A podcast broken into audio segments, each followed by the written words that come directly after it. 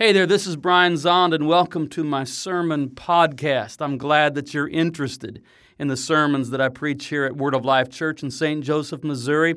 And if you ever feel inclined to help us by supporting us financially, you can do that at our website, wolc.com. Thank you. We're in the midst of a time of feasting and celebrating for 12 days the birth of our Lord. And I'm continuing with this series, Songs of Messiah. And so on this third day of Christmas, we want to look at Simeon's song, Luke chapter 2, verse 25. Now there was a man in Jerusalem whose name was Simeon. This man was righteous and devout, looking forward to the consolation of Israel. And the Holy Spirit rested on him. It had been revealed to him by the Holy Spirit that he would not see death before he had seen the Lord's Messiah. Jesus, as we know, was born in Bethlehem.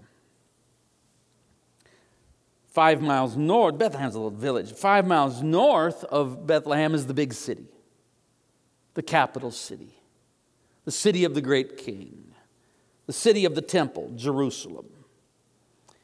And in the city of Jerusalem, there lived an old man by the name of Simeon.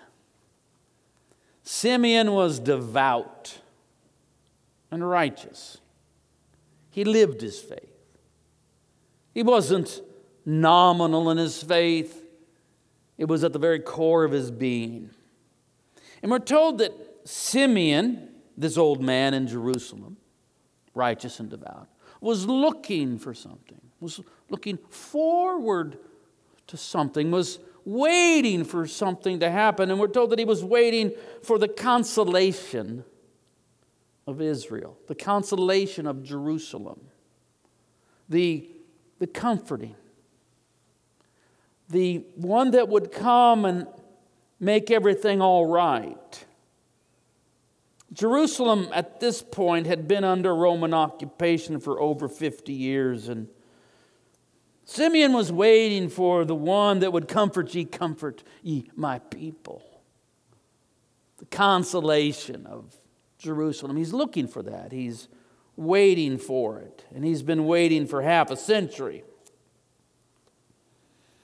Yeah, 2020. The one star right there is, is uh, when the Chiefs won the Super Bowl. That's the one star. I know it's not, in the, in, the, in the great scope of things, you know, your sports team winning the championship isn't that big a deal. But what it did for me was it gave me a real palpable sense of what it is like to wait for something for 50 years. I was 10 years old when the Chiefs won Super Bowl four. And I was over the moon, you know, as a 10 year old boy who's into sports can be. You know what I'm talking about, Tyrese. And, uh, and I just knew, come on I just knew that they would win next year. But they didn't. That's all right, they'll win the next year. But they didn't. And every year for 50 years, I would begin the season saying, This is the year. You can ask Perry. I have done that. And then finally, at age 60, it came to pass. And what that did for me was give me a real sense of what does it feel like to wait for something for half a century? I know what it feels like. It feels like a long time, is what it feels like.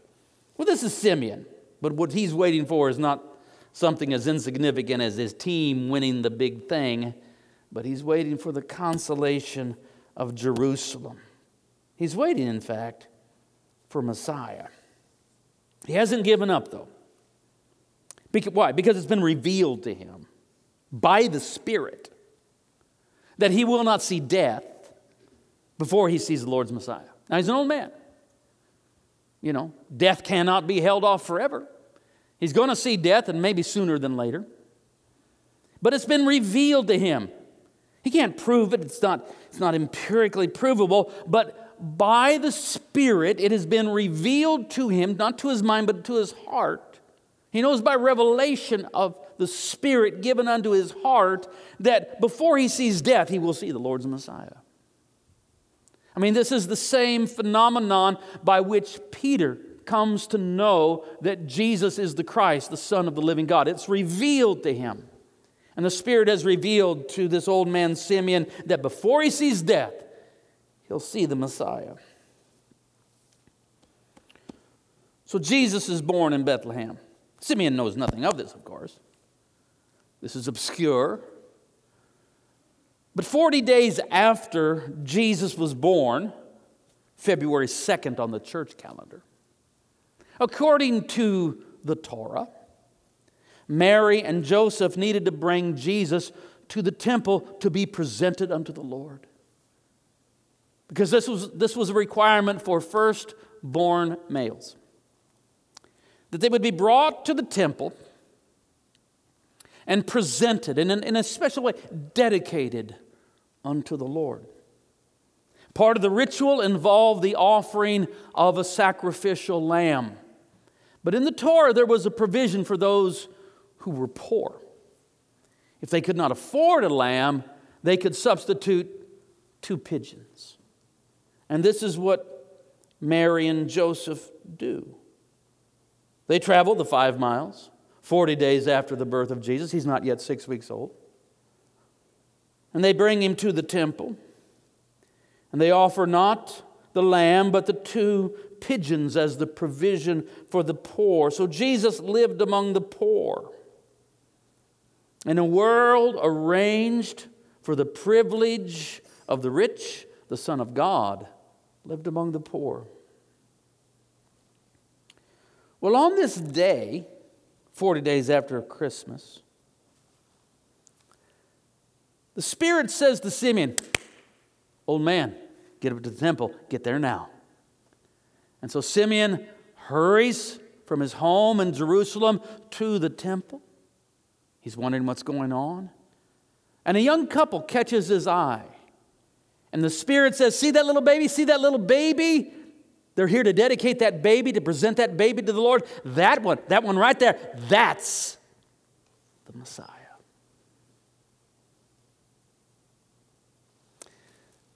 So Simeon goes over to them. And he says to Mary, May I? And he takes Jesus in his arms. Not only sees him, but he holds him. He sees his salvation. He not only sees his salvation, he holds salvation in his arms. He's waited for 50 years. It's been promised him he wouldn't see death before he sees the Lord's salvation. But now he not only sees, he, he cradles, he holds, he embraces in his arms a not yet six week old infant that is his salvation. He doesn't understand how, but it's been revealed to him. And as he holds Jesus, Simeon breaks into song. He says, Simeon took him in his arms and praised God, saying, Master, now you are dismissing your servant in peace according to your word. For my eyes have seen your salvation, which you have prepared in the presence of all peoples, a light for revelation to the Gentiles and for the glory of your people Israel. This is Simeon's song. We might say that this is Simeon's swan song, that this is his last performance. He says, Master, now you're dismissing your servant in peace. He's acknowledging his own death, which will come soon. That he's completed his service and he's being dismissed now. But, Master, you're dismissing your servant in peace. In other words, he's saying, ah, the time of my death is near and I'm at peace. I'm not anxious. I'm not troubled. I'm not disappointed. I'm at peace. We're left with the distinct impression, of course, that Simeon will indeed die soon but he's at peace because he's seen salvation. He's held salvation in his own arms. He wants to see salvation. And he's waited and waited and waited decade after decade after decade, and now he sees. and holds salvation. Very poignant, very beautiful. That's Simeon's story with his song. And now we need to meet someone else because someone else shows up of significance at this exact moment. Verse 36. There was also a prophet, Anna, the daughter of Phanuel of the tribe of Asher. She was of a great age. Having lived with her husband seven years after her marriage, then as a widow to the age of 84. She never left the temple, but worshiped there with fasting and prayer night and day. At that moment, she came and began to praise God and to speak about the child to all who were looking for the redemption of Jerusalem. Anna was what the later Christian tradition would call an anchoress, like Julian of Norwich in the 14th century in England. She was, they would have these, it was usually women, would take up residence in a church. And through their piety and their devotion, their life of prayer, they would gain a reputation. They had a little kind of little cell they would stay in, and people would come and seek their counsel and their direction and their prayers. And they would pray for people to be healed. They would pray for people to be given, you know, spiritual direction and all of that sort of thing. Well, you know, that's the Christian tradition known as an anchoress. It seems that Anna was something like that. That um, she had attached herself to the temple and that she was there. She's always there. It says she lived there. Maybe she had a little, little place to stay. She's there day and night. She's praying, she's fasting, and she, she becomes prophetic. She's known as a prophet. And people want to hear her word and they respect her holiness.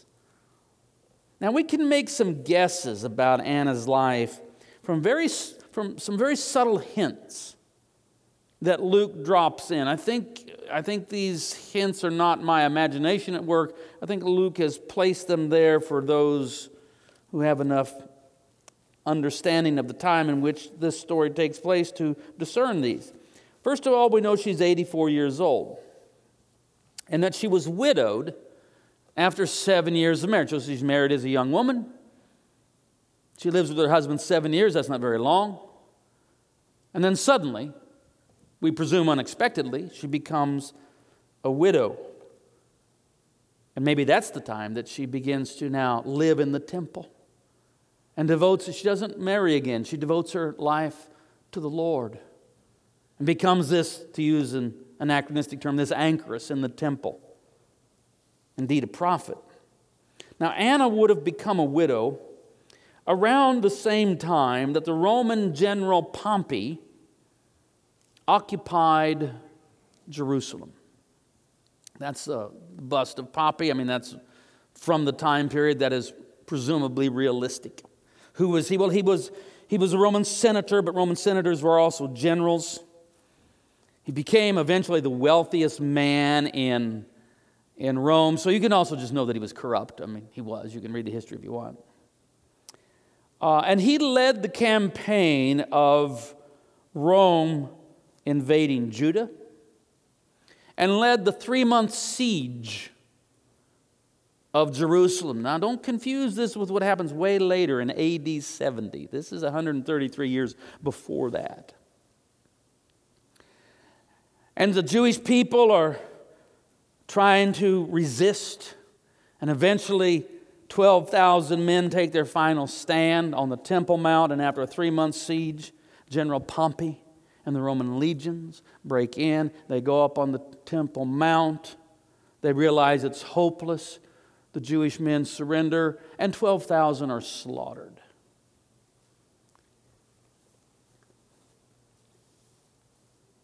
Then Pompey entered the Holy of Holies.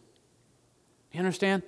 You have, you have the holy temple, and then you have the, the, the holy place, and then you have the holiest of all, the holy of holies that only the high priest once, and this corrupt Roman senator, this general, just strides into the holy of holies, the ultimate blasphemy and desecration. And that marks the beginning of the Roman occupation of Jerusalem. Was Anna's husband among the 12,000 Jewish men slain on the Temple Mount, slaughtered by Pompey and his men. Pompey and his men. Um, is that how she became a widow?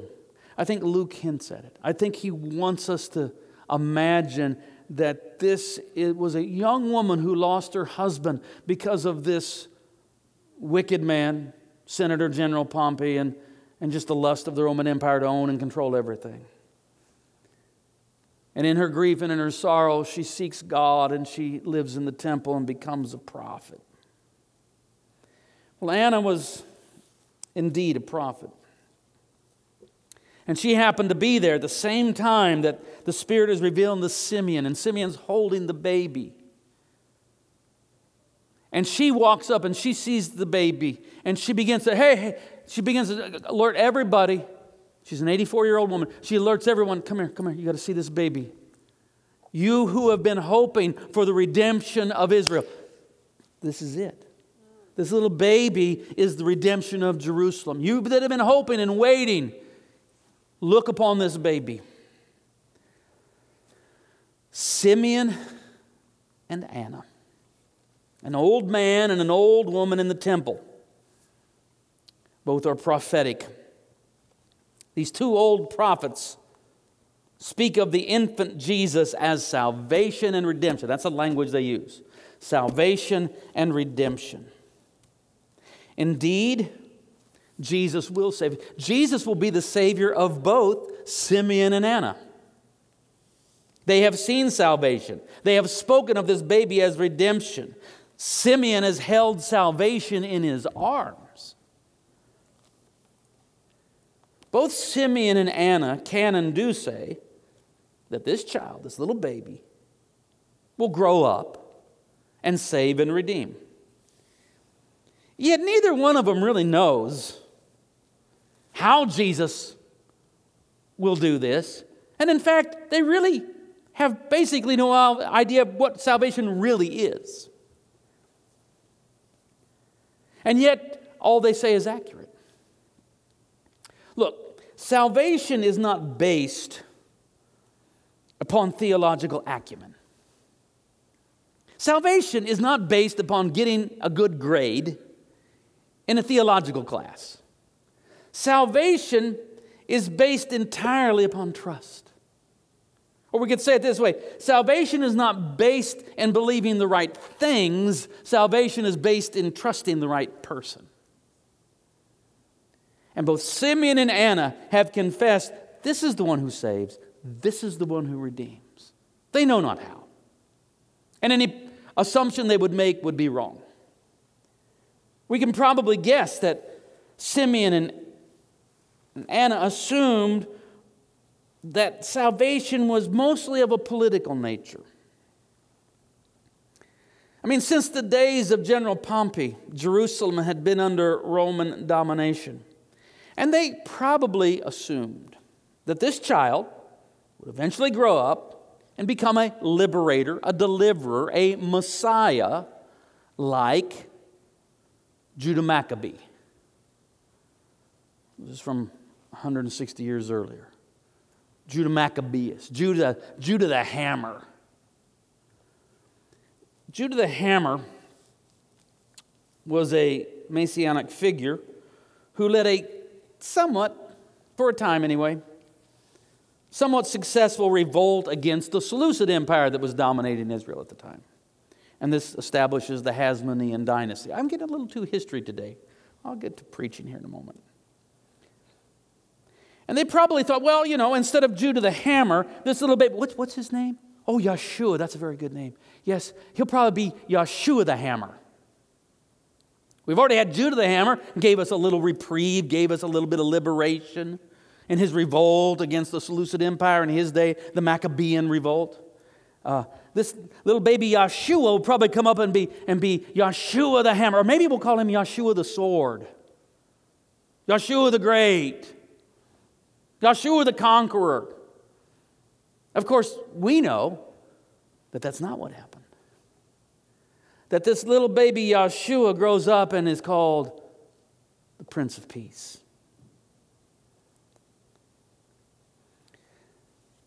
Salvation does not come then or now through an army or a violent revolution. Salvation comes from the Prince of Peace. So were Simeon and Anna wrong in their idea that this little baby would lead a revolution? Oh no, they were not wrong. They were, in fact, more right than they could even imagine. Jesus does bring a revolution. It's just not violent.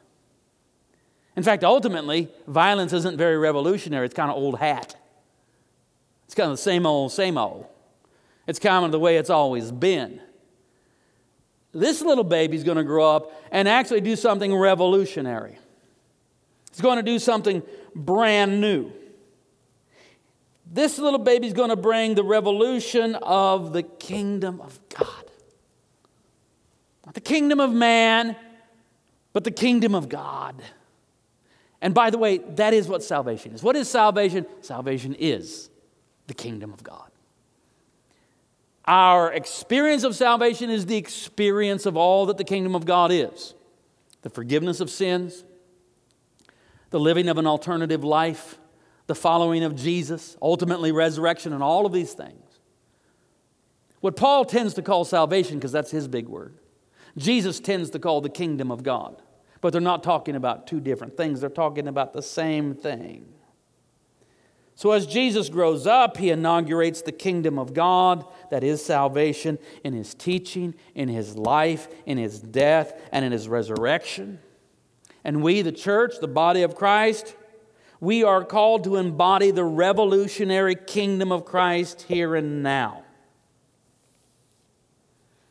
Yet when Simeon and Anna prophesied that the little baby Jesus would grow up and be salvation and redemption, they could have no idea. They could never have imagined that Jesus would bring salvation and redemption in the ultimate sense. That is, salvation from the dominion of death. That's the great enemy. And they couldn't have imagined, I don't believe, that this little baby would deliver them from the ultimate enemy, the enemy of death. Well, if we bring it back to uh, Luke chapter 2, these old prophets Simeon and Anna. Soon they will die, and they will descend into the realm of the dead. But they will not stay there. They will not be lost there. They will be liberated. They will be rescued. They will be redeemed. They will be delivered. They will be saved from death. And who's going to do that? Of course, it's Jesus. The one that they had seen as an infant, the one whom Simeon had held. Sim- Simeon had held Jesus when Jesus was just newborn. But eventually, Jesus is going to take hold of Simeon and save him from death. Jesus says it this way I give them eternal life, and they will never perish no one will snatch them out of my hand. That's what we see in the Anastasis resurrection icon. I've been using this a lot in the year 2020. First at Easter, back in March, or was it April? I don't remember when Easter was of this year. But I have grown to love this icon more and more. This is, this is the icon of the resurrection. Jesus triumphant over death, You see the chains and the locks of death below his feet. You see the gates of hell have fallen in the form of a cross. You see that he's lifting out of the tomb Adam and Eve. He just grabs them by the wrist. They don't have any say in the matter. He's just saving them and pulling them up out of death.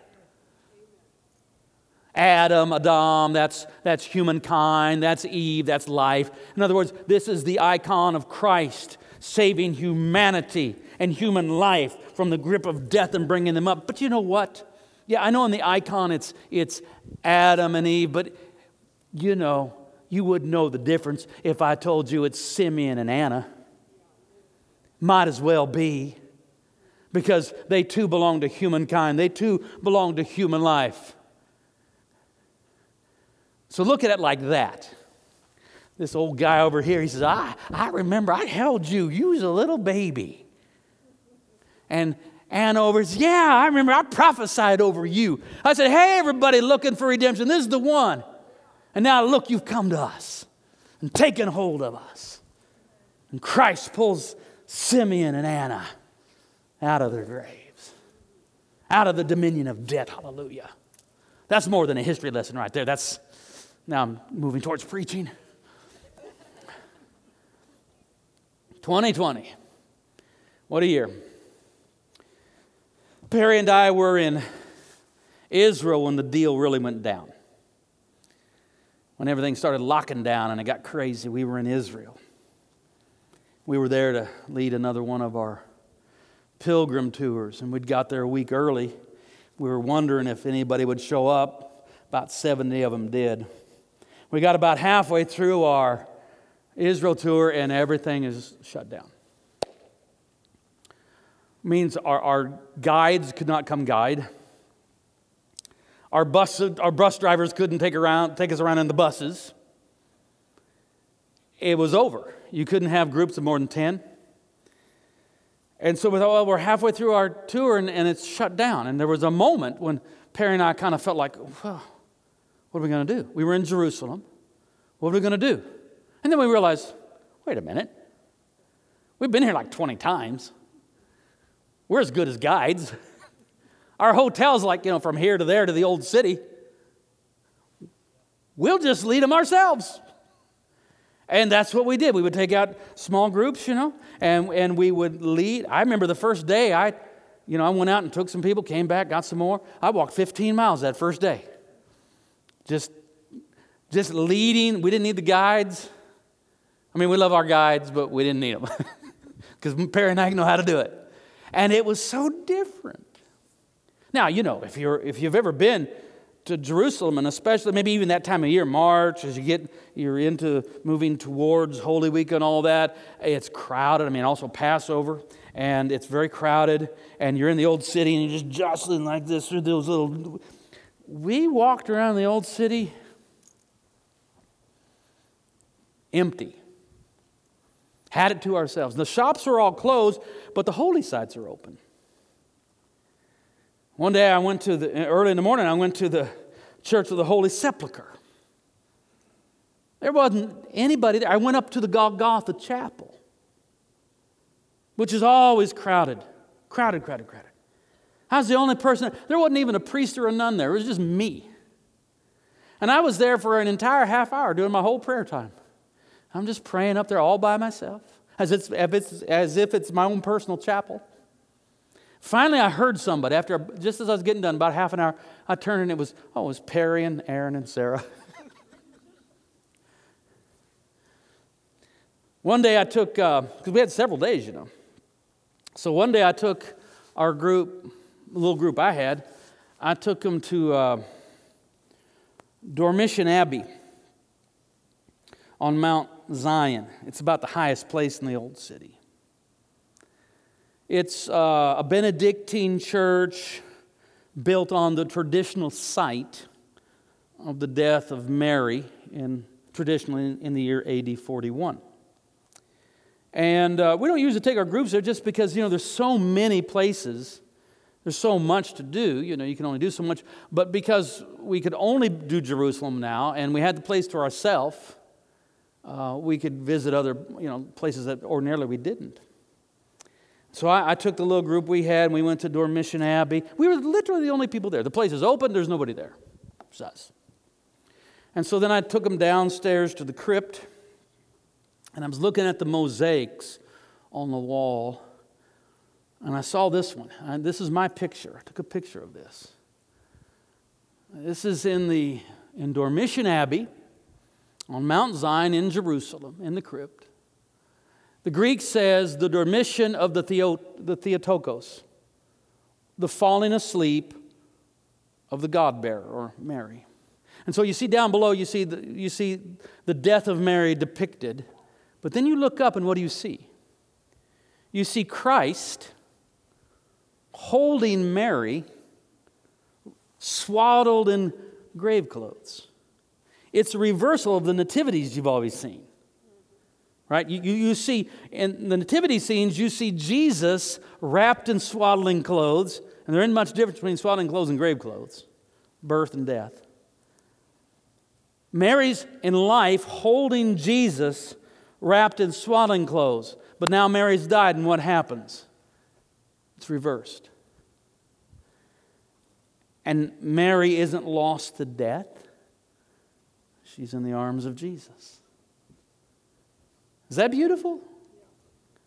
That's the good news. That's what, that's what takes away the fear of death. It's appointed that we all die once. Death will come sooner or later. But at death, we're not dropped into some dark abyss. We're held in the arms of Jesus. When you die, you're not going to be lost in Hades, Sheol, an abyss. What's going to happen is you are going to be held in the arms of Jesus. Put that icon up, that, that mosaic up one more time. Here we go. Uh, that's a depiction of the death of Mary. It's a depiction of your own death. You know,